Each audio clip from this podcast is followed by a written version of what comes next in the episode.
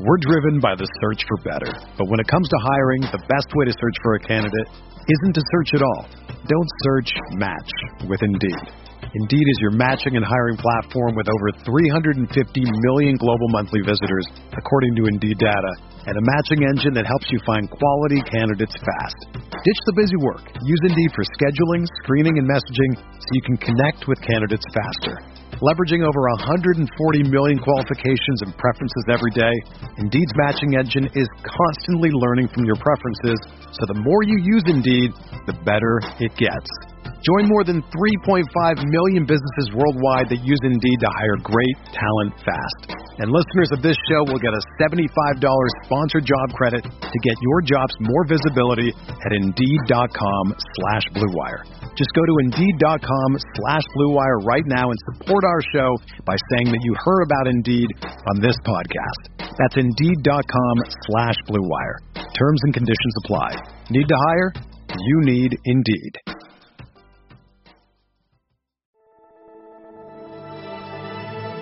Blue Wire. Hey, this is George Kittle, and you're listening to Candlestick Chronicles.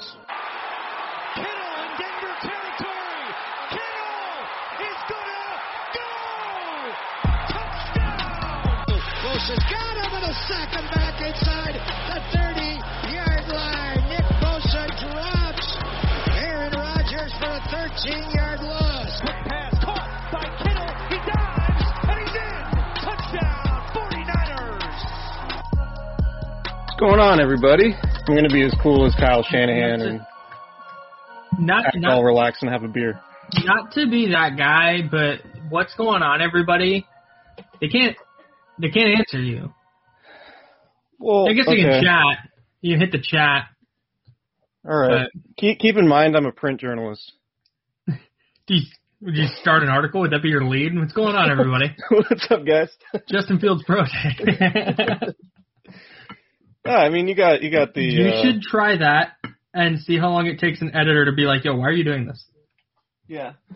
Way to grab the audience's attention with that one. Yeah, so like I said, I'm gonna pretend I'm cool and relaxed like Kyle Shanahan, and instead of holding a coffee, I'm gonna drink a beer while we do this one. I'm basically doing the same thing, only I'm eating a delicious meal from Trifecta. Oh, there you go. Yeah, I've got some lemon herb salmon, and some cauliflower and some sweet potatoes.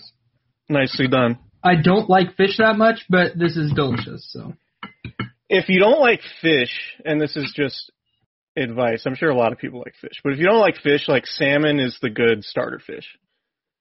I disagree. It's the gateway fish. I disagree. Really, like go to a good restaurant and have a salmon at like a really good place, and you're probably gonna like it. Yeah, I mean, maybe. Fish sticks is a good starter fish. There's usually cod. I'm talking about like actual food though. No, I know. I don't, like I said, I'm not a big fish guy, but swordfish is actually really good. It's super easy to cook, and it's a super like meaty fish, and it doesn't have a ton of fish flavor. That's true. So that's true. I think this is a Jim Gaffigan joke. Yeah, so I like fish as long as it doesn't taste like fish. Okay, let's talk about football because I drafting Justin Fields. I have an important question for you. Which video frame was it from Justin Fields' pro day yesterday that had you convinced the 49ers were drafting him? Did you see the one of Kyle Shanahan smiling? Because let me tell you, he had a giant smile on his face, which, I mean, could it have been something somebody he was standing next to said? Maybe. Could it have been something that happened elsewhere on the field? Maybe. But based on the carefully curated videos and still frames from the Ohio State football account on Twitter and Instagram, I have determined that Kyle Shanahan had a great time at Justin Fields Pro Day. Nigh a better time than he had at Mac Jones Pro Day. It's so funny, right? Because like you could see this coming from a mile away, and I think I said it earlier on the podcast. It was like, all right, Justin Fields is going to have this pro day, and then everybody's going to think the Niners are drafting Justin Fields, and depending what yeah, depending what the visual is on Monday, there's probably going to be some picture of him yucking it up with Trey Lance. And as an Ohio State alum, like, I can confirm they know exactly what they're doing when it comes to the social media stuff. Like, they invest heavily in the social media and, like, video departments. Like, Ohio State's, like, hype videos. They're really good. Games. They're really good. Like, and, you know, as a program, it behooves you to put out NFL stars, right? So, like, Justin Fields' best shot at becoming an NFL star is probably more likely to come with the 49ers than the Jets or, I mean, maybe the Falcons with Arthur Smith there. But, like, I think all these prospects would ideally love to go to the 49ers because it is the best situation.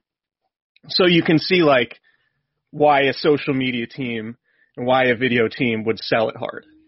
Right. And right. Maybe, and, but, and it's funny now because after the pro day, Justin Fields is a betting favorite, which is, you know, I think it's sort of in line with what you and I have been saying this whole time, that the Mac Jones stuff just doesn't make any sense. Like, yeah, maybe everybody in the NFL thinks it's going to be Mac Jones. That doesn't mean that that's what Kyle Shanahan is planning on doing. So I think the narrative is just kind of catching up to what reality is, and it happened at the pro day yesterday, and it's probably going to happen on Monday. And then I think you're going to start hearing reports of, well, a lot of people thought it was Mac Jones, but, you know, Justin Fields and Trey Lance are still, you know, way in this thing. And, like, yeah, no kidding. Right, which has been the case the whole time. Yeah, it's been the case the entire time. I'm of the belief these guys made their decision at the end of February. Once they decided that they were going to try to make this trade, they knew exactly who they wanted. I still think it's going to be Trey Lance. It wouldn't surprise me if it's Justin Fields. A lot of people get angry when I say I think it's going to be Trey Lance because, oh, Justin Fields better. Like, Justin Fields might be better right now, but I'm talking about, like, I'm trying to put myself in Kyle Shanahan's head. Sure. And for me, having covered Kyle Shanahan, I put it this way. I said it to you and Nick in the group chat. There's an arrogance about Kyle Shanahan's coaching style, which I think is warranted because he's good at what he does. That's friend of the pod, Nick Wagner, by the way. Yeah, Nick Wagner, our favorite cast member. So I think Kyle Shanahan, there's arrogance in his coaching in a lot of ways. I think people are misplacing it when they say, oh, he just needs a quarterback to run his system and the system's the most important thing. I think the arrogance in Kyle Shanahan's coaching style says, I can take the biggest project and make him good. Right? And to me, Trey Lance is that project. He's the high upside guy who needs some time, but you get him in the right situation. You don't force him to start right away.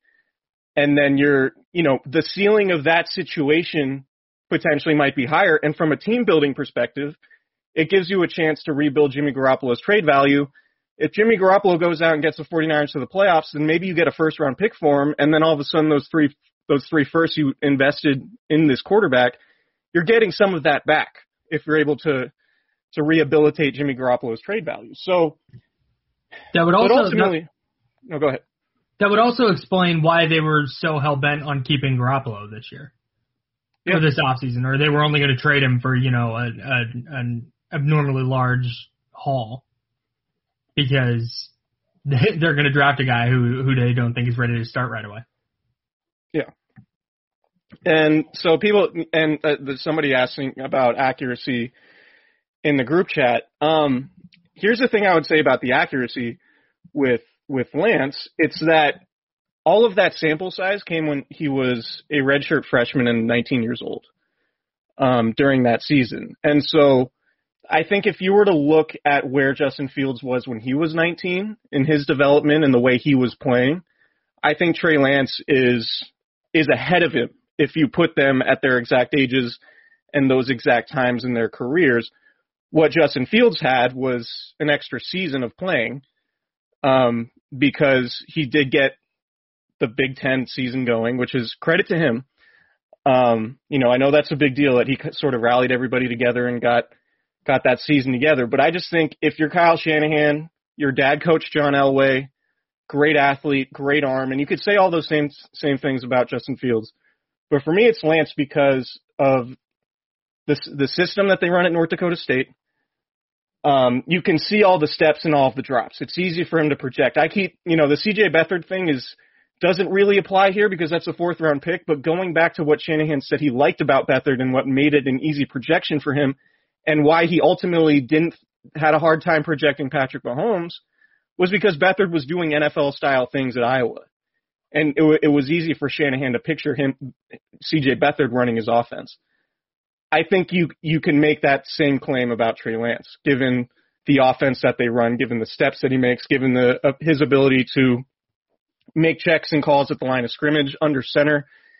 He played in play action a hell of a lot more than Justin Fields did. So, I think both are elite prospects, and it wouldn't shock me at all if Justin Fields is a pick.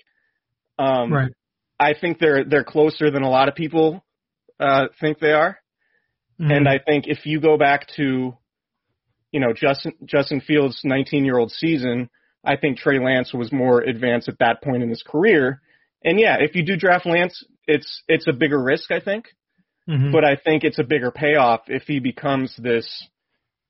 maximizes all his talents, which I think Kyle Shanahan is betting will happen with mm-hmm. either guy, no matter who he takes.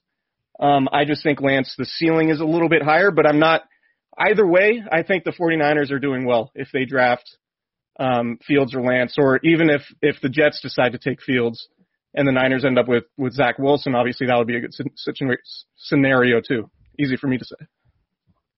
As far as Lance's accuracy goes, I'm going to go all the way back to that. I can't remember who – it might have been Peter King on our last podcast – Candlestick Chronicles, subscribe, rate, review if you don't already. Yeah, go listen to Peter King. He's he's in the Mac Jones camp, but we had a really good conversation about it. We were actually able to have a conversation without screaming at each other or calling each other names. And the fact that you didn't call him an MF-er one time,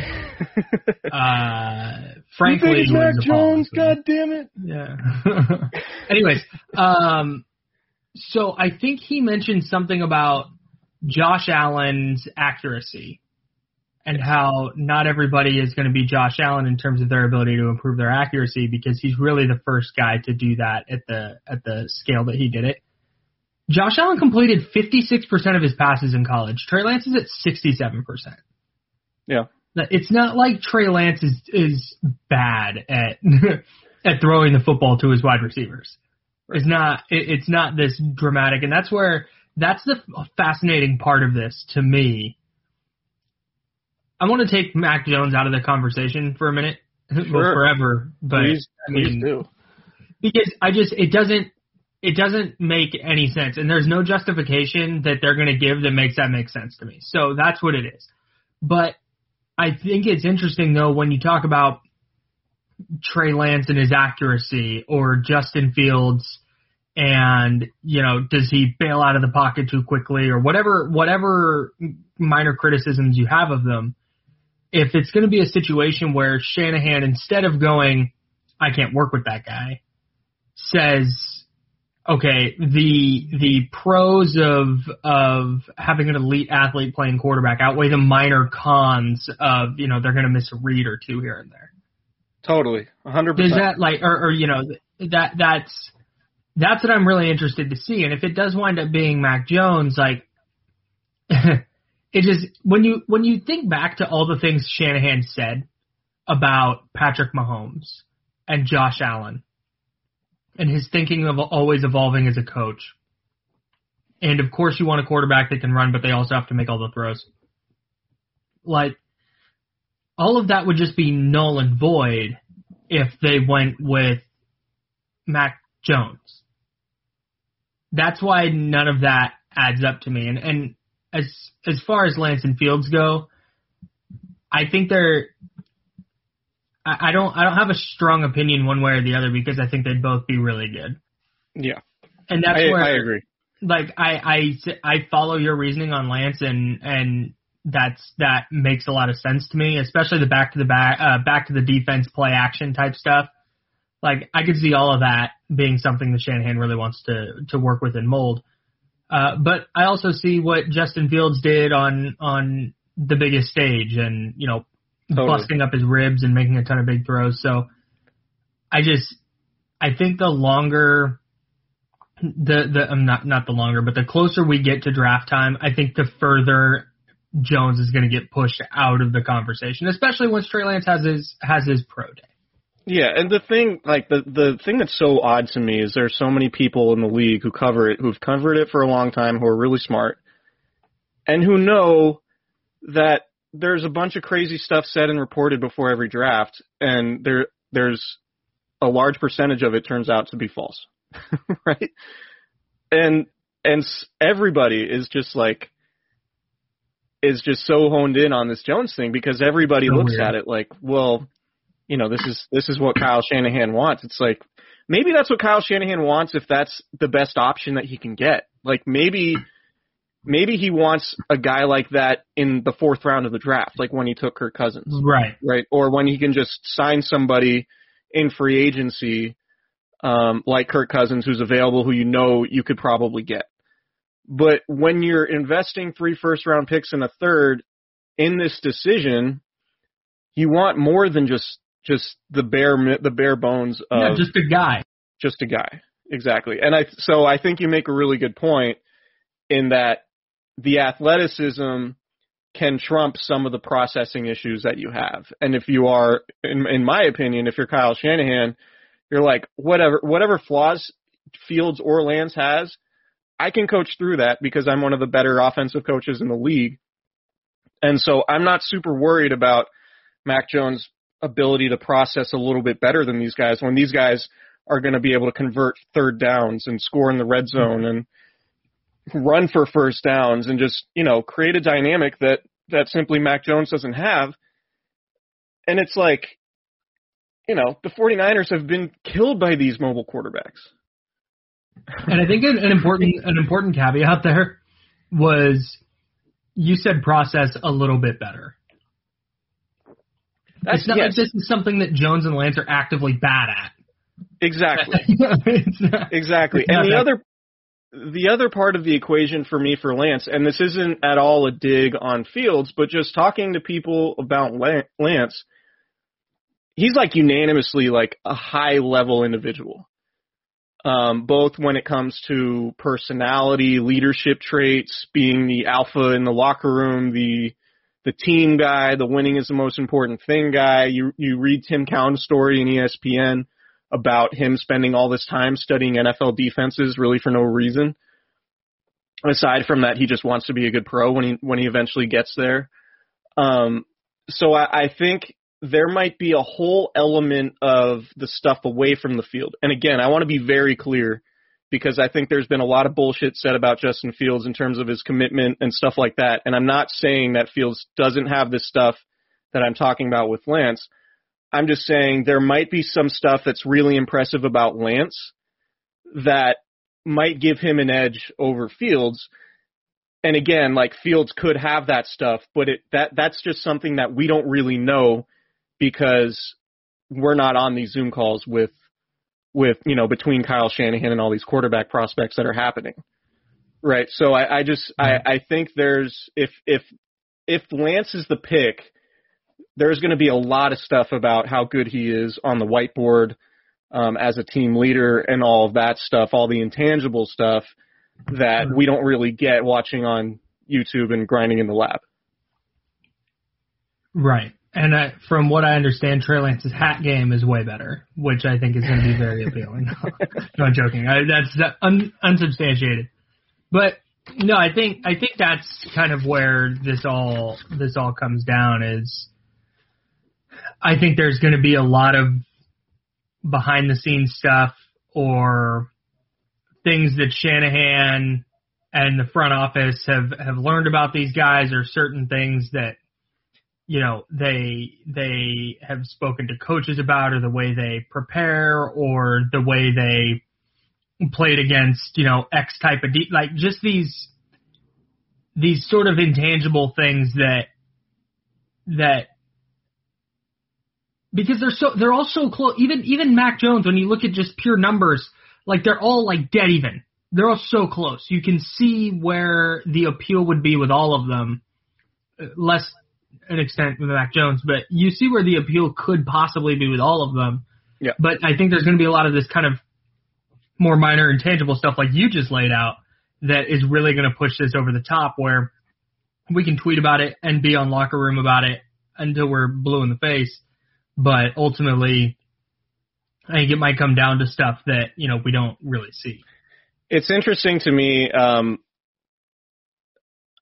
We talked a little bit about the Matt Barrows article about John Beck in the in our group chat with Nick. It's interesting to me that Beck has worked with pretty much all the quarterbacks the Niners are considering now. And apparently he started working with Trey Lance around the time the Niners made the trade. And I don't know who, you know, I don't know how that happened. I don't know who made that decision. It wouldn't surprise me at all if the 49ers said, "Hey, John, go work with Lance and see where we're at." So I think that's the level of detail the 49ers are taking when they're making this decision, because like John Beck is a guy Kyle Shanahan's obviously very close with. Everybody on the coaching staff I think is pretty close with, and there might be some back channeling where they're like telling him exactly what he needs to work on and maybe using that as part of their evaluation. Like, hey, in theory, they could say, hey, John, work on this aspect of his game for these few weeks, and then let's see how he does it at the pro day. Maybe that's part of it, right? And I tend to think pro days aren't really that important. Like I said, I think the 49ers made this decision back in February, but I think why Kyle Shanahan is so at ease now when he's at these pro days is he's like, well, I'm in the catbird seat. Like, I'm going to get my guy sort of no matter what, because I've already established somebody I like at 3. Right. And this is fun for me. This is low stress scouting. He doesn't have to worry about getting jumped anymore. I think one other reason why I think there was so much Mac Jones talk is because, you know, the 49ers didn't want to get jumped for one of their guys potentially if the Jets decided to roll with Sam Darnold and trade out. Right. And since the Jets made that trade and traded Sam Darnold, making it abundantly clear that they're going to draft a quarterback, you've heard Adam Schefter sort of take his foot off the accelerator when he said, I expect it to be Mac Jones. He says, well, it could be Mac Jones. If I already guessed it'd be Mac Jones. Like that was the shift in his tone after that trade. So I do wonder if that trade was – if whatever uncertainty was happening with the Jets had to do with the messaging about it being Mac Jones, because the 49ers didn't want to get jumped in case the Jets traded out. And I think, too, it was Adam Schefter, and then Ian Rappaport said something similar where he said, like, my guess would be Mac Jones, but I'm not ready to start the draft at 4 yet. And I think that's why. Yeah. We're driven by the search for better. But when it comes to hiring, the best way to search for a candidate isn't to search at all. Don't search, match with Indeed. Indeed is your matching and hiring platform with over 350 million global monthly visitors, according to Indeed data, and a matching engine that helps you find quality candidates fast. Ditch the busy work. Use Indeed for scheduling, screening, and messaging so you can connect with candidates faster. Leveraging over 140 million qualifications and preferences every day, Indeed's matching engine is constantly learning from your preferences, so the more you use Indeed, the better it gets. Join more than 3.5 million businesses worldwide that use Indeed to hire great talent fast. And listeners of this show will get a $75 sponsored job credit to get your jobs more visibility at Indeed.com/BlueWire. Just go to Indeed.com/BlueWire right now and support our show by saying that you heard about Indeed on this podcast. That's Indeed.com/BlueWire. Terms and conditions apply. Need to hire? You need Indeed. I would agree. So we had a plan for this podcast, aside from talking about the quarterback stuff. We wanted to hit on guys that we think that we've identified as high-level talent evaluators in rounds 2 and 3 at positions of need. So much time in the lab. A lot of time in the lab. You know, obviously you look at what the 49ers need outside of the number 3 pick. They need corners. Multiple. I think I think the 49ers are going to draft multiple corners, maybe one that can play the slot, maybe a couple that could play both outside and inside. You lose Richard Sherman and Kella Witherspoon. Those are, you know, empty spots on the depth chart, and you ideally want to get developmental guys because you don't know if you can bank on Jason Verrett. We've talked about all of that. So cornerback's a very clear need. Pass rusher's a very clear need. I think receiver is growing on me as an important need, particularly now that you're going to be getting another quarterback. I think having three receivers you're very comfortable with, adding to Debo Samuel and Brandon Aiyuk, is going to be really important. So I went with a corner and a receiver, but Kyle, I want to hear your second-round guy first, pick number 43 overall, round two, going to be made Friday night, April 30th. Who are you going with? I'm going with a guy that you and Nick have talked a lot about, Elijah Molden from the University of Washington. I'm not sure he'll be around by the time the 49ers pick at 43, you said, right? 43, 46, 43. 43? Help me out. Yes, 43. Sorry. Okay. So I don't know if he'll be there by the time the 49ers pick at 43. Nobody does. He's just a badass. Like, he is a like hybrid safety corner in the vein of like Buda Baker in the NFC West in Arizona. Tyrann Mathieu used to be in Arizona, now in Kansas City. That type of player where you can line him up at safety, you can line him up in the slot, he can play linebacker for you if you need to, and I think that kind of chess piece would work well this season for the 49ers. And then you think down the line, you know, post Jimmy Ward, post K'Wan Williams on a one-year deal. I think Ward has 1 or 2 years left on his contract. You can then put Molden specifically in one of those spots if you feel comfortable with him long-term. But I think having a do-everything defensive back that can play multiple positions, he's super tough. He's all over the screen when you watch him, sticking his nose in the run game. He can defend the pass. I just really like the idea of, like I said, in the modern NFL where the middle of the field is so important to control, which the 49ers do really well with Dre Greenlaw and Fred Warner. I think that putting in a defensive back like Molden would put their pass defense on a new level. I like it. I endorse that idea. I went with Kelvin Joseph from Kentucky. And this is a guy that I've heard from somebody in the league say he's a first-round talent. Like, there's no doubt about his ability to play the position, his athleticism. He doesn't have great size, but he's somebody who's probably going to fall because of off-the-field stuff, character concerns, whatever. He has released 6 albums under the name YKDV Bossman Fat. So I would love to do some immersive journalism and go hang out with Bossman Fat at the studio. And, you know, during a studio session, and just see what that's like.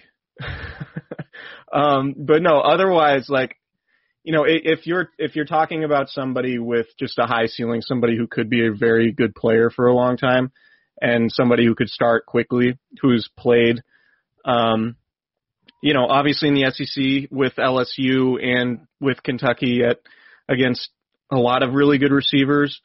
I just think he makes a lot of sense. Now, you wonder about, you know, the wiring, right? That's the concern you have. How is he going to handle, you know, being a pro athlete and having different professional responsibilities and being accountable and everything like that? Because you read things that, you know, coaches say he needs to grow up and things like that. Not every prospect is perfect, and some guys have to go through some sort of transformation to become good pros in the league. And I think you see it happen a lot of the time.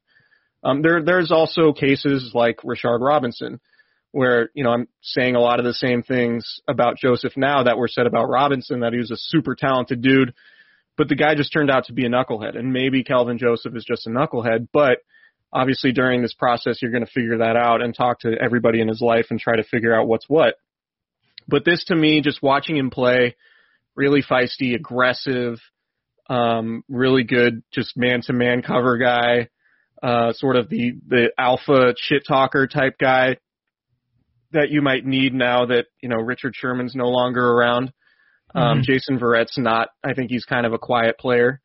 I think most of the guys in the secondary are pretty quiet, and so I wonder if you do need sort of a unofficial spokesman. A boss man fat. Yeah, boss man fat, exactly. So yeah, I would take a shot at Kelvin Joseph, bank on the fact that you have a good locker room and infrastructure to handle a personality like that, because sometimes it's worth it to take shots on personalities like that.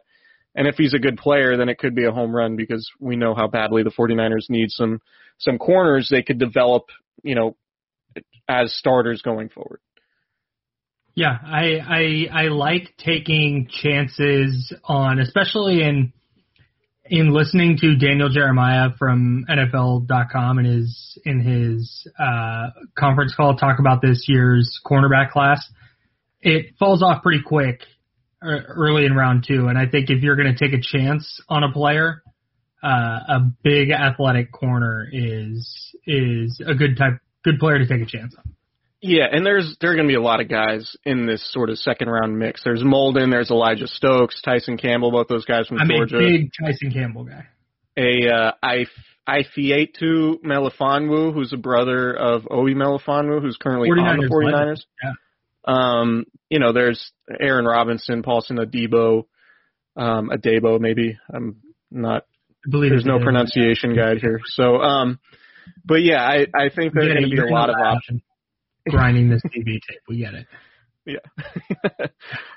So yeah, I think round two is going to be a good spot for a corner. Who's your round three guy? So this might be a little bit early, but I just wanted a reason to talk about him on the podcast, so I'm bumping him up to round three. Cade Johnson from South Dakota State, and I'm sure everybody listening has watched a ton of South Dakota State football, so I will keep this brief because I'm sure you're already very familiar with the former Jackrabbit, but that's their mascot, by the way, is a Jackrabbit. No, he just slot receiver, not super big. I think he's listed at like 5'10 or 11 and 185 pounds, so not a big guy, but he plays bigger than that. There's not a ton of like tape on him, but I really liked what I saw. The fact that he can work in the middle of the field, he returned kicks and is good after the catch, which I think you can tie those two things together typically, unless it's Dante Pettis. I think his skill set would fit really nice as a replacement for Kendrick Bourne. He can work out of the slot. He has enough speed to get vertical if you need him to. He's just, I think one of those guys that just kind of would – what's the word I'm looking for? The phrase that came into my head would get the job done, but it felt like it needed more than that. But I think he's kind of a badass, and I'm in on him for 45 catches and 500 yards and a few touchdowns. You and friend of the pod, Tracy Sandler. Both. Yeah. Tracy was actually the one that turned me on to Cade Johnson. So I like it. I think there are going to be a lot of receivers in that mix. There are going to be a lot of slot guys, a lot of like punt returner guys. I think that would make a lot of sense because you're probably not bringing back Trent Taylor, and you do need a replacement for Kendrick Bourne. Speaking of Bourne, and this isn't a great, like, I don't think there's a whole lot of similarities here, but I think this guy could be really good in Bourne's former role. Dyami Brown from North Carolina. 21 touchdowns in 3 seasons, 20 in the last 2. He hasn't missed a start in 2 years. First team All-ACC. He's had over 1,000 yards in the last 2 seasons, average over 20 yards a catch. The reason why, I mean, he's not Kendrick Bourne because he's much more of a deep threat. He ran a 4.44 in the 40. He has very long arms, 32 and 3/4 inches. And 6.85 3-cone, which makes me think he could potentially play the slot. He didn't play a whole lot out of the slot at North Carolina, but just, you know, what is the 49ers receiving core lacking right now? I think it might be a deep threat. It might be sort of that slot, like Taylor Gabriel type guy. And Bourne, obviously, he played out of the slot a lot, but he wasn't really a deep threat. If you get a big-armed quarterback, whether it's Justin Fields or Trey Lance or even Zach Wilson, you probably want to have a deep threat, somebody who can do some of those things in addition to what Brandon Aiyuk can give you there, or potentially Debo Samuel, although I think he's going to be more of the short yardage, maybe gadget run game guy that he's been. Mm-hmm. But I think somebody that can take the top off the defense as a deep threat like Brown would make a ton of sense. And I think Brown has more nuance in his game than what he showed at North Carolina. You read up on you know, the draft reports. His route tree was relatively limited, but I think he's got the athleticism and the skills. I think he's really explosive in and out of his breaks, which is something that the 49ers really prioritize when it comes to receivers.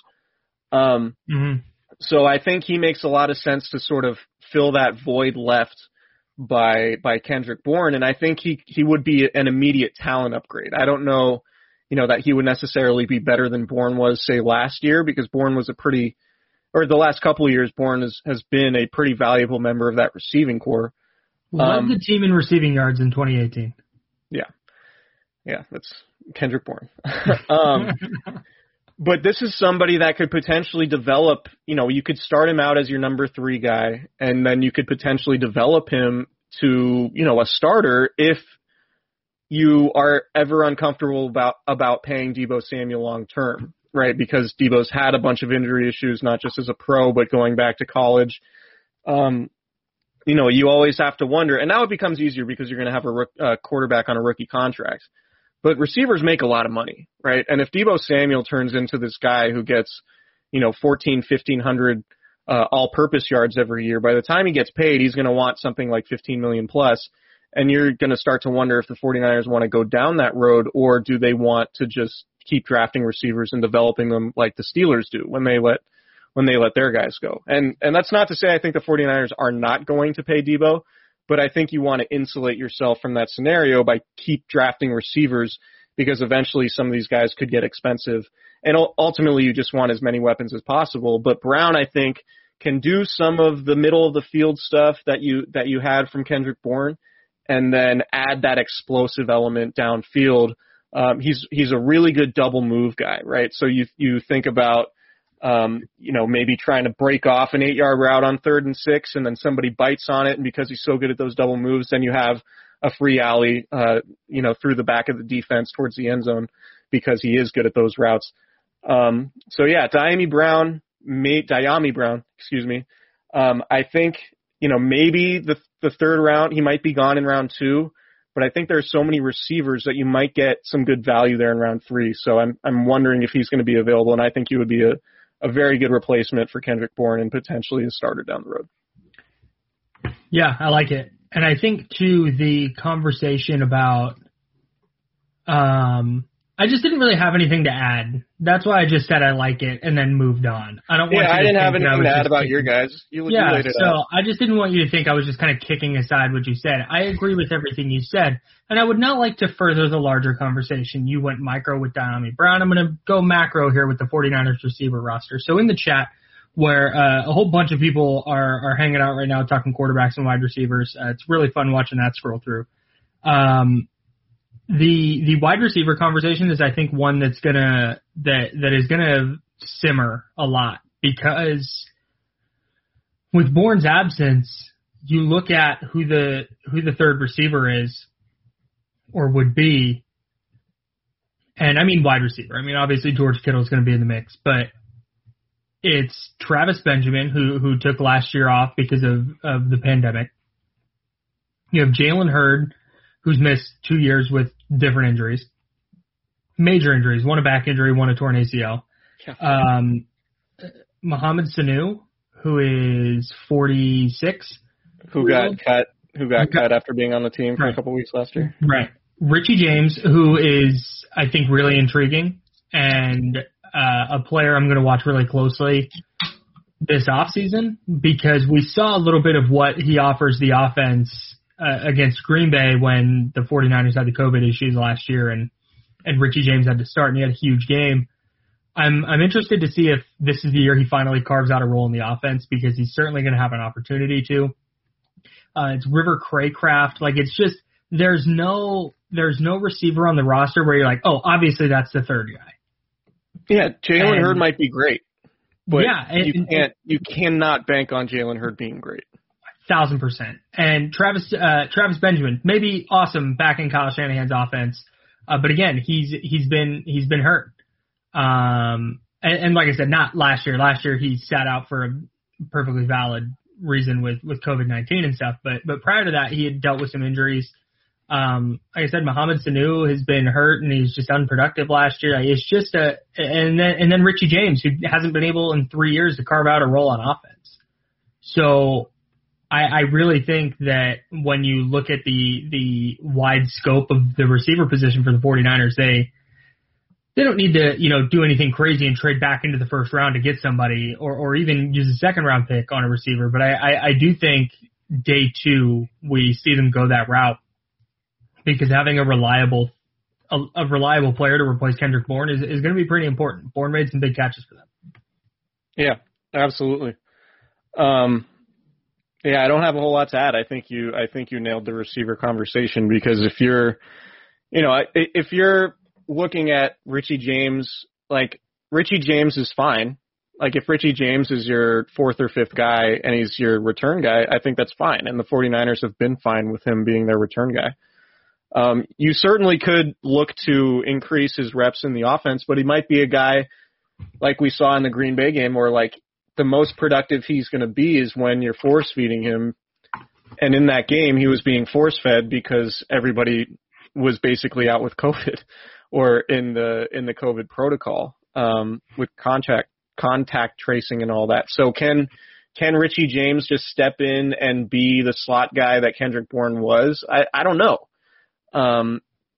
I don't know if the 49ers would trust him to do that, although, Bourne has been here the entire time James has been here. So we don't know exactly how the 49ers coaches viewed that pecking order in terms of obviously Richie James never got to a point where you wanted to play James consistently over Bourne because Bourne was just so consistent. Right. So, now you're going to give you could give James that opportunity, but I think the 49ers should just draft a receiver within the first 3 or 4 rounds every year. Yeah, why not? I really do. Like, it's Kyle Shanahan's position. The worst-case scenario is you have a really good receiving core, and you have to lose one of your guys in free agency. But I think the Steelers have sort of been the model of the team that's, really good at finding receivers to the point where they're like, yeah, we'll let Antonio Brown go because we have Juju and whoever else. Like they just always churn out receivers for whatever reason. And I think that's a really smart way to do it because it's such an expensive position and you need so many of them. Right. So, it's a good spot to allocate your financial resources. Right. Like if I'll put it this way. I think I do not expect the 49ers to give second contracts to both Brandon Aiyuk and Debo Samuel. I agree. I think they're going to have to choose one of those guys because you can't have, $35 or $40 million wrapped up in your two receivers. So that's why I would just keep drafting guys every year, guys that you like, and then, that insulates you from having to pay both of them. So I think, and given the fact you're drafting a quarterback, you're trying to go to the Super Bowl, like you need a lot of weapons. And the Chiefs do this too. The Chiefs, it seems like the Chiefs have a never ending depth chart of just it's super insane. Fast, incredible receivers. So I think the 49ers would be wise to mimic that. Yeah. And I think too, if you're worth a damn evaluating receivers at all, like you said, the Pittsburgh Steelers, I think is a really good comp because yeah, they're good at evaluating receivers and finding talent there and stuff. But also, if you're drafting one receiver a year, like over the course of 3 or 4 years, you're eventually going to land on one who's a really good, productive player. So, yeah, I think that's the right idea. And I think too, you don't need they don't need Julio Jones. Like it'd be cool. It would be better than not having Julio Jones, but they don't. Kyle Shanahan's offense, the same way, for the same reason Nick Mullins is throwing for the second most yards ever through a quarterback's first 16 games, they don't need you know, two Julio Joneses to be successful. You can keep drafting guys every once in a while, using a first round pick on one if there's a player like Aiyuk that they really like, but you know, day two guys will I think pretty much do the job, and then you get your undrafted guys like Kendrick Bourne who break through every once in a while. Yeah, and look, they have basically a 50% hit rate, right? Like they missed on Dante Pettis, obviously. To this point, they've missed on Jalen Hurd. I don't know that that's really on them as evaluators because he's gotten hurt, but he hasn't played a game, so a third-round pick, obviously that's a miss. But they've hit on Debo and Aiyuk in pretty big ways. Mm-hmm. You know, like that's a good thing. If you can find one of those guys every 2 or 3 years in the draft, like you're going to be cooking with gas eventually. Yep. So we're a little ways away from that. Debo's going to be eligible for a new contract after this upcoming season. I do not expect the 49ers to give him a new contract before free agency, or maybe at the very end if they do re-sign him. I think Aiyuk is going to be a star. I really do. He's going to be really, really good. Yeah. And so ultimately, like, I think if they do pay one of those guys, I think right now it's more likely to be Aiyuk, but you know, that's a conversation for another way down the line. But right now we're having it because we're talking about the importance of adding receivers. So we agree with that. Hey, real quick. Yeah. I want to ask another draft thing. Do you think they draft a running back this year? It wouldn't surprise me at all. It really wouldn't. I know the deal with them is to just keep adding undrafted guys, but like you might be getting to a point where it's like, man, we really like this one guy. We know he would be awesome in our system. He's more talented than you know, basically anybody else. Like you remember Raheem Mostert bounced around to 8 teams before he became what he is, and he was a special teams guy even before he became an elite running back. Right. So like, I could just see them, based on what their needs look like and how many draft picks they have.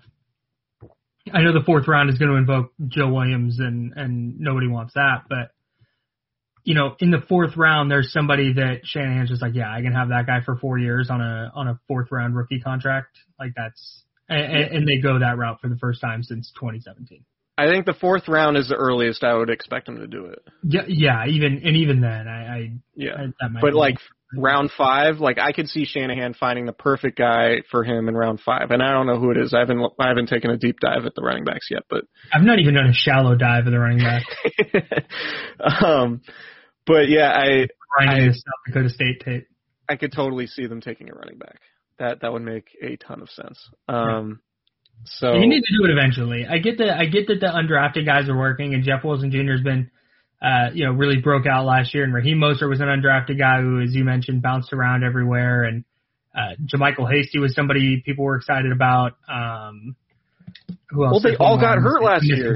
Matt Breida, another one. Yeah, so they all got hurt last year. You got to identify a guy that you think might be really, really good and draft him.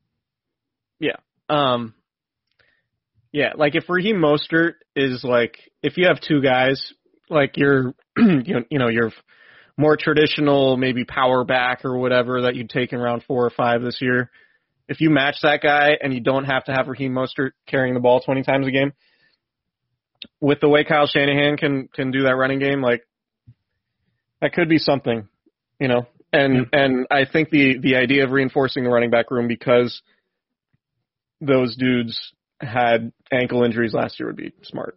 So and then can you just like, on top of adding a running back, and this is where just the football fan in me that wants to watch Kyle Shanahan ball out with a modern quarterback and not one that he drafted from 1974.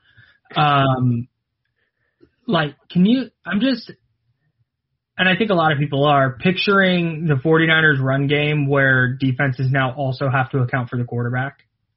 Yes. And it just like, that would be a lot of fun. And it's something that I would like to see it. Yes. If the 49ers had a quarterback that could throw the deep ball and offer a threat in the running game on top of just being able to run the offense like Jimmy Garoppolo could, I think you're looking at a scenario where you're like really, really impossible to defend, and you might have like a top two or three offense in the league. Yes. They had a top two offense in the league with Jimmy Garoppolo. Yeah. Yeah. And so, yeah, that's, I mean, I keep going back to it. It's like just the excitement level I have for watching a version of this offense with Justin Fields or Trey Lance in it would, like, I would be so bummed out if it wound up being Mac Jones. I honestly really want to ask a question. We're going to get John Lynch. I think it's going to be draft week. I'm not certain about that. It might be next week, but we're going to get John Lynch before the draft. I'm dying to know if they're concerned at all about the fan base's perception of the pick. Because, like, I know, like, the Niners fans will riot tweets, like, are, you know, they're out there, and I don't think anybody's going to riot over that. But I think the fan base would be really, really pissed, and I think it would just be a bad spot to be in if you traded all those picks for Mac Jones, and now basically the next 5 years, and nobody likes him, and the next 5 years are hinging on Mac Jones becoming Tom Brady or Drew Brees or one of these immobile quarterbacks. Like, I think I want to know in Lynch's mind, does that factor in at all? If they're like, man, do you know? If in the draft room, like, I want to know, did somebody say should we worry about the fans just completely hating us? No, I don't think they would, and here's why. Because I hate when, and here's why. Like, you know, I'm going to tell you. I don't need to say, and here's why. Here's why I think that, God damn it, they don't. If they're picking Mac Jones, if they're trading 3 first-round picks for Mac Jones, they think he's going to win them Super Bowls, multiple. Right. That's the thing I keep coming back to. Super Bowls. Right. At that point, the 49ers fans could literally not go to Levi's Stadium and say, every 49er fan to a person says, we're boycotting. And if Mac Jones wins the Super Bowl in 2022 and then goes back and wins it in 2023, guess what? People are going to be buying Mac Jones jerseys. That's why I don't think they care what the fan base thinks, because they gotta win, right? But yeah, I mean, I feel for the fans, because like I could imagine, like, you think Vikings fans are like pumped about Kirk Cousins? No, you know, like, well, no, he's not like about Kirk Cousins. Kirk Cousins paid like one of the top Cousins. He's paid like one of the top guys. Sometimes he looks like he has really good games, and other times he just kind of wilts in the spotlight and he can't really move. But you know, he's fine. Like, when the thing was my biggest I don't know, the point I would argue against the most with, and we had Peter King on the pod, was like, well, when I see Mac Jones, I see Kirk Cousins, and I wanted to scream, like, exactly. Yeah, like, that's the problem. That's the problem with Mac Jones, right? And like, if he's not Kirk Cousins and your stated goal is to win multiple Super Bowls and beat Patrick Mahomes and beat Russell Wilson for the division title every year, and Matt Stafford and Kyler Murray, and you know, maybe you get Deshaun Watson in the Super Bowl when he's playing for the Dolphins or the Jets or whatever. I mean, that's not going to happen now, but point is, like, you're going to need to beat some really good quarterbacks, some dynamic quarterbacks to get there. And like, making the bet on Mac Jones is saying, I think Mac Jones is Tom Brady, basically, because Brady's the only one to beat these guys right now. And I just don't buy it at all. And I don't think anybody smart, like, I think there's a massive gulf between, you know, NFL talent evaluators who say, yeah, Mac Jones is probably the 5th best quarterback in this class. Like, maybe there's some that say, oh, I really love his processing and all that stuff. He might be 3rd or 4th, but I bet more than half the league views Mac Jones as a 5th guy. And everybody talking to everybody is like, well, this is a guy Shanahan will love. But that doesn't mean that's what Shanahan wants, right? Like, anyway, we don't need to relitigate all this stuff again. But if you want to hear this, go back to the server pod. But yeah, I'm looking forward to this the Mac Jones conversation being over and done with, because sometimes I feel like we talk in circles about it. Yeah, let's take. What do we call these callers? You wanna? I mean, the button says speaker requests. So you want to take some speakers? Like, I don't know. That sounds like we're about to commit a heist. Have some people chime in. Well, hey, what's up, man? Hey, what's up, guys? How you guys doing? Good. Hey, what you got? I was on here, I think, 2 weeks ago, and I listened to the podcast again. Mm-hmm. And wow, I sounded so mean talking about Trey Lance. I'm like, I didn't I'm not a mean person, you know. So yeah, it's all good. All right, well, say something nice about Trey Lance to make up for it. He listens to the pod. So you got it. I went back. I watched more tape, through a different lens, trying to look for traits and stuff. And I see the potential. I would hop on board with Trey Lance because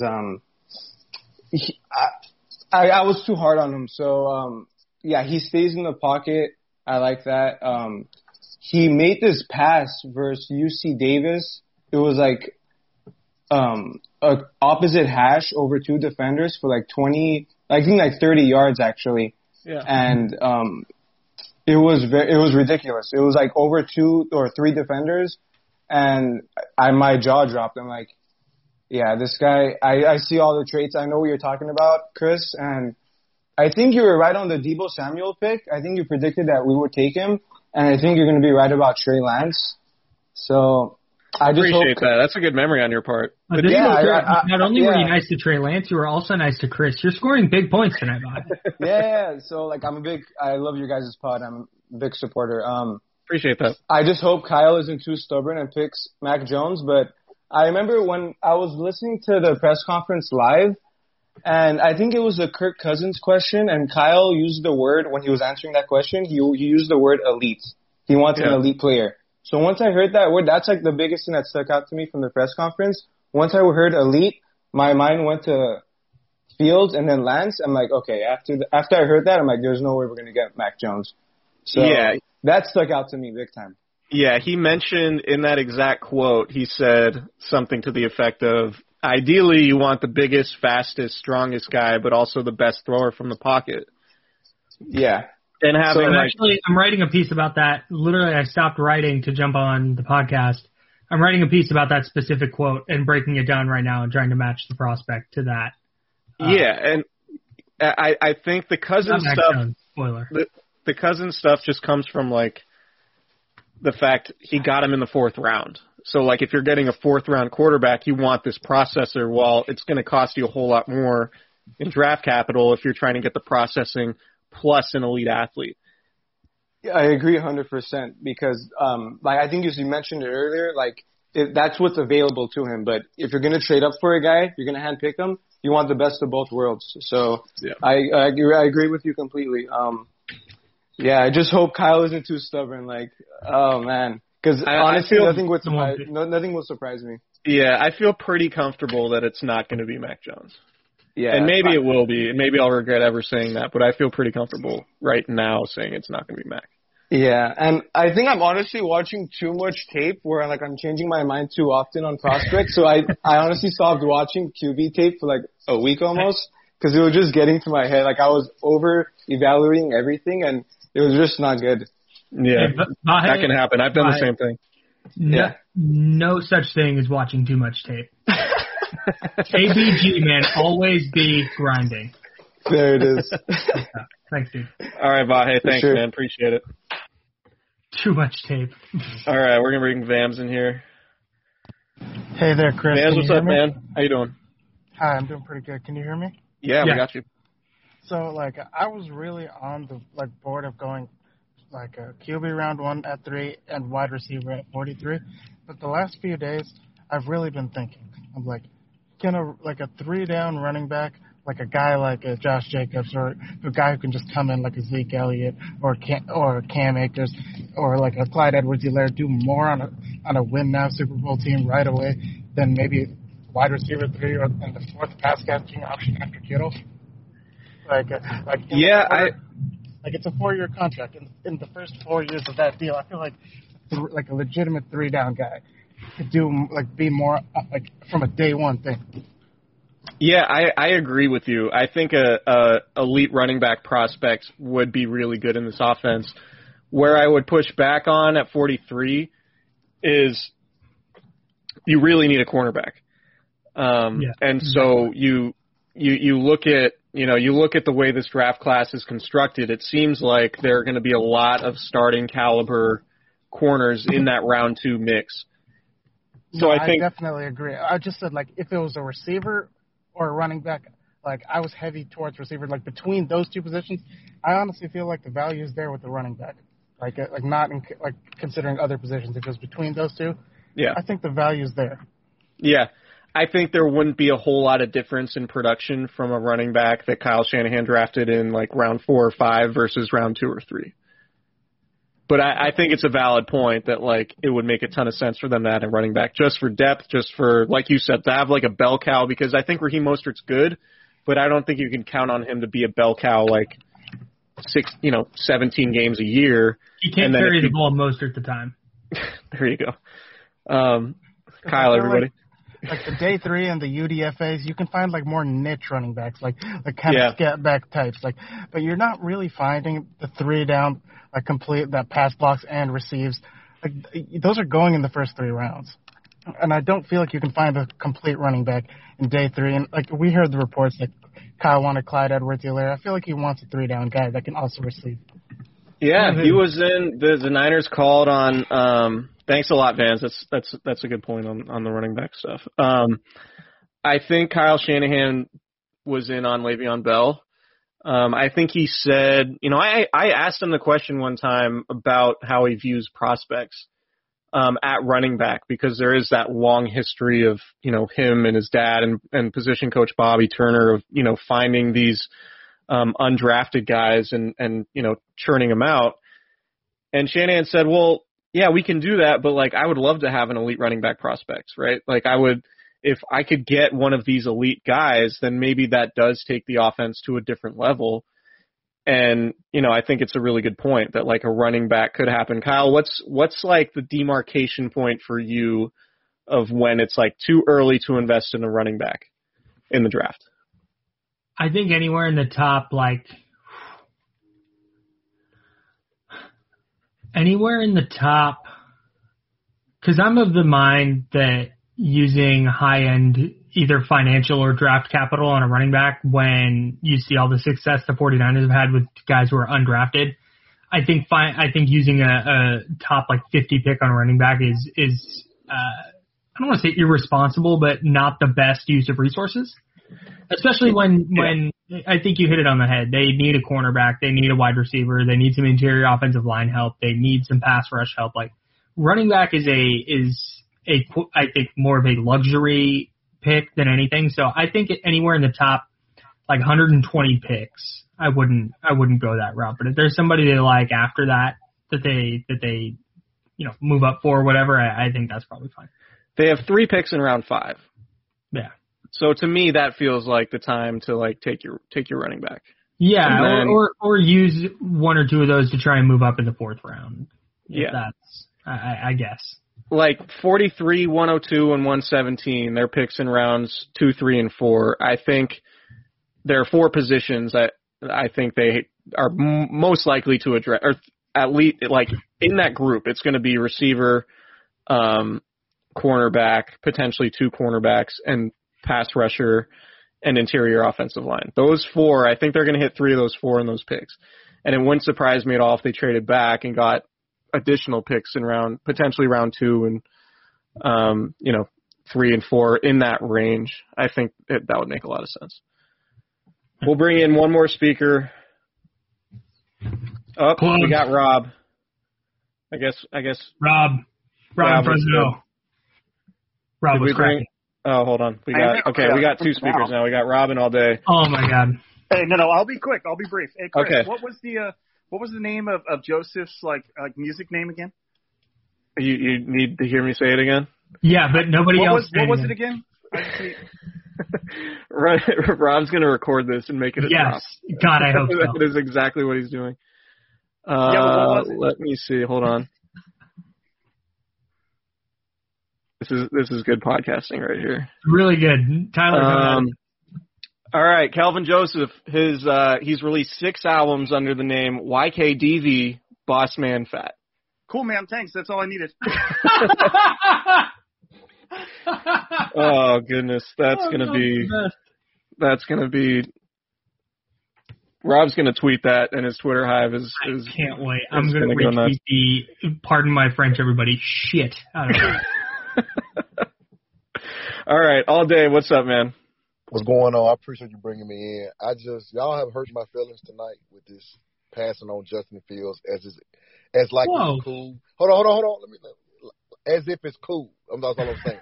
So my question I've asked 49er fans I meet in the streets or I just talk to on here is your confidence percentage pie on who you think we will draft at 3.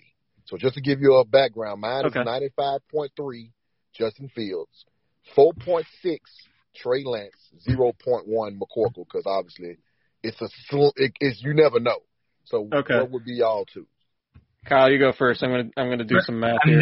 I'm not doing this without acknowledging the fact that you called him McCorkle, which is the best thing to call Mac Jones. Yeah, his middle name if you're not familiar yet.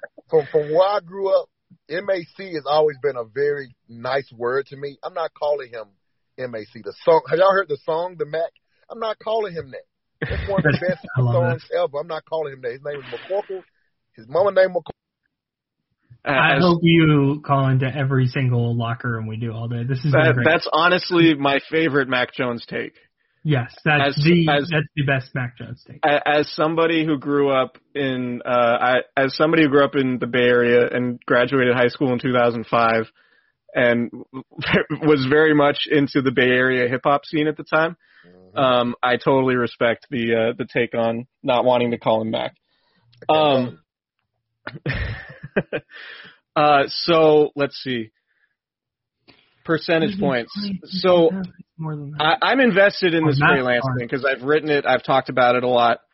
I'm going to say Trey Lance 60%, Justin Fields 35%, and then 5% to McCorkle.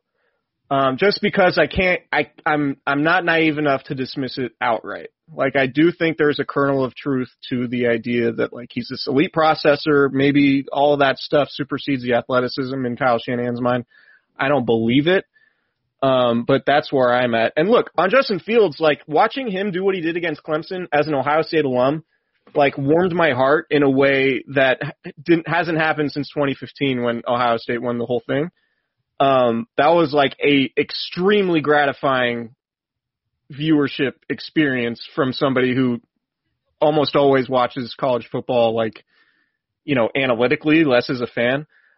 So, like, I love Justin Fields for that, for sure. But when I'm trying to just figure out what Kyle Shanahan wants, that's why the Trey Lance thing comes up. So I don't feel super strongly that Trey Lance is better than Justin Fields or Kyle Shanahan prefers Trey Lance, but that's just the conclusion I come up with in my head. After digging around on these guys. So I don't want my take that I think Trey Lance is going to be the pick to indicate to people that I'm completely out on Justin Fields. I'm not. I just think for Kyle Shanahan, I could see Lance being the guy. So Kyle, your percentages. Yeah, real quick. I want to address, I've worked out my percentages. I've done the math. But Vince Mora in the chat says, when people say that Jones is an elite processor, are they saying Fields is not? I don't get this take. I think that's just McCorkle's best quality. So that's just what people throw on as the qualifier. And maybe he's a little better than Lance and Fields at those things. That doesn't necessarily mean that Lance and Fields are bad at those things. Right. McCorkle, as he is forever known now, is elite at that, I guess. Anyways, I've got 49.7% for Justin Fields. Okay. I'm at 46.3 for Trey Lance, which I believe, if my math is right, puts me at 96, which leaves 3% for Mac Jones. And then I've got 1% Kyle Pitts. Because I think it needs to be acknowledged. We can call it 0.5% if we want, but it needs to be acknowledged that there's one universe out of the millions that Kyle Shanahan does that. There's also a universe that the Jets take Justin Fields. Oh, man, that's a great point. Oh, man. Okay. So we can't rule out Zach Wilson entirely. Redoing my pie chart. I mean, everybody thinks the Jets are taking Zach Wilson. You can hear him tearing paper. Yeah. It's possible. That's a great exercise. That's fun. I'm going to do that, I think, daily because I'm certain the pie chart's going to change daily. Yeah. Yeah, I think there's a chance. Steve Young said that the Jets are recruiting Zach Wilson's family, but there's a chance that Justin Fields goes to New York. I could see the case for Zach Wilson being behind Justin Fields for sure, and I could even see the case for somebody liking Trey Lance more than Zach Wilson, and a lot of that has to do with talking to JT O'Sullivan for a story I wrote, and he basically said, he kind of came out of nowhere, and you do have to wonder, is this trajectory sustainable, or was it just kind of a one-year thing? And is he going to hit the skids a little bit when you get him in a situation where he has to deal with pass rush, and he's not playing against, the weak schedule that BYU had? And I know Trey Lance didn't play a great schedule either. I know that. I think a lot, you can make a very compelling case for Justin Fields over Zach Wilson. And I do wonder if the Jets if there's anybody in that building making that case. And it wouldn't surprise me at all, particularly given, Justin Fields went to one of the two or three biggest programs you could go to, played in a lot of high profile games. Maybe he's a better fit for New York than a guy who grew up in, Utah. I believe Draper is the name of the town he's from. Yeah. The thing with Zach Wilson though is the big thing with him is his off platform throws and his different arm angles and his big arm. And I think in this, copycat NFL, people want the next Patrick Mahomes. And I think when you watch his ability to throw from different weird angles and all that, I think you could see a team getting infatuated with that by thinking they're getting the next Patrick Mahomes. Totally. Also, got he's minus 2,500 to go second. I think he's going to be the pick. Yeah, I'm not sure if y'all even able to do it, but I wanted y'all to at me about McCorkle on Twitter, but I don't know if y'all even able to do that because that may seem disrespectful. It's there. I'm on his page right now. Okay, and All Day is my new favorite 49ers. I love that take. That was just my thing when I couldn't call him. It wasn't until they said he was going to be a 49. I said, I can't call him that word. He's not that word. He's McCorkle, and I'm fine with that. I'm not disrespecting him. That's his name. That's what his name is. He's not going to be MAC. I slip up every now and then, but that's McCorkle. But I appreciate y'all, man. Who's your favorite MAC? Probably Mac 10. Really? Okay. Okay. So we're different. Yeah, I grew up in high school when I was listening. I was like the peak of Mac Dre and Mac Mall and all those guys. Yeah. So, good stuff though. I love that. Thanks, man. Really appreciate that. Right, you guys be well. I think that's it. I think that was a good pod. We're at well over an hour here. So Kyle, we have plans next week. Should we discuss those off air? Yeah, no, we'll discuss those off air. We don't need to try and produce live, especially when I'm not ready. Okay. We'll be back next week. We're planning, hoping, crossing our fingers that we're going to be able to get some more guests. So if we do get guests, we'll have an episode with the guests, and then we'll do another a locker room later in the week. And, appreciate you guys hanging out with us. I think 44 people are in right now, and I think that's the most we've had, so that's dope. Thanks, guys, for hanging out. And, we will talk to you guys later on, and we will have more draft takes, or maybe we'll just keep talking in circles about how we think this Mac Jones stuff is crazy, but either way, we'll figure it out. And we'll talk to you guys next week. See you guys later. Thanks, y'all.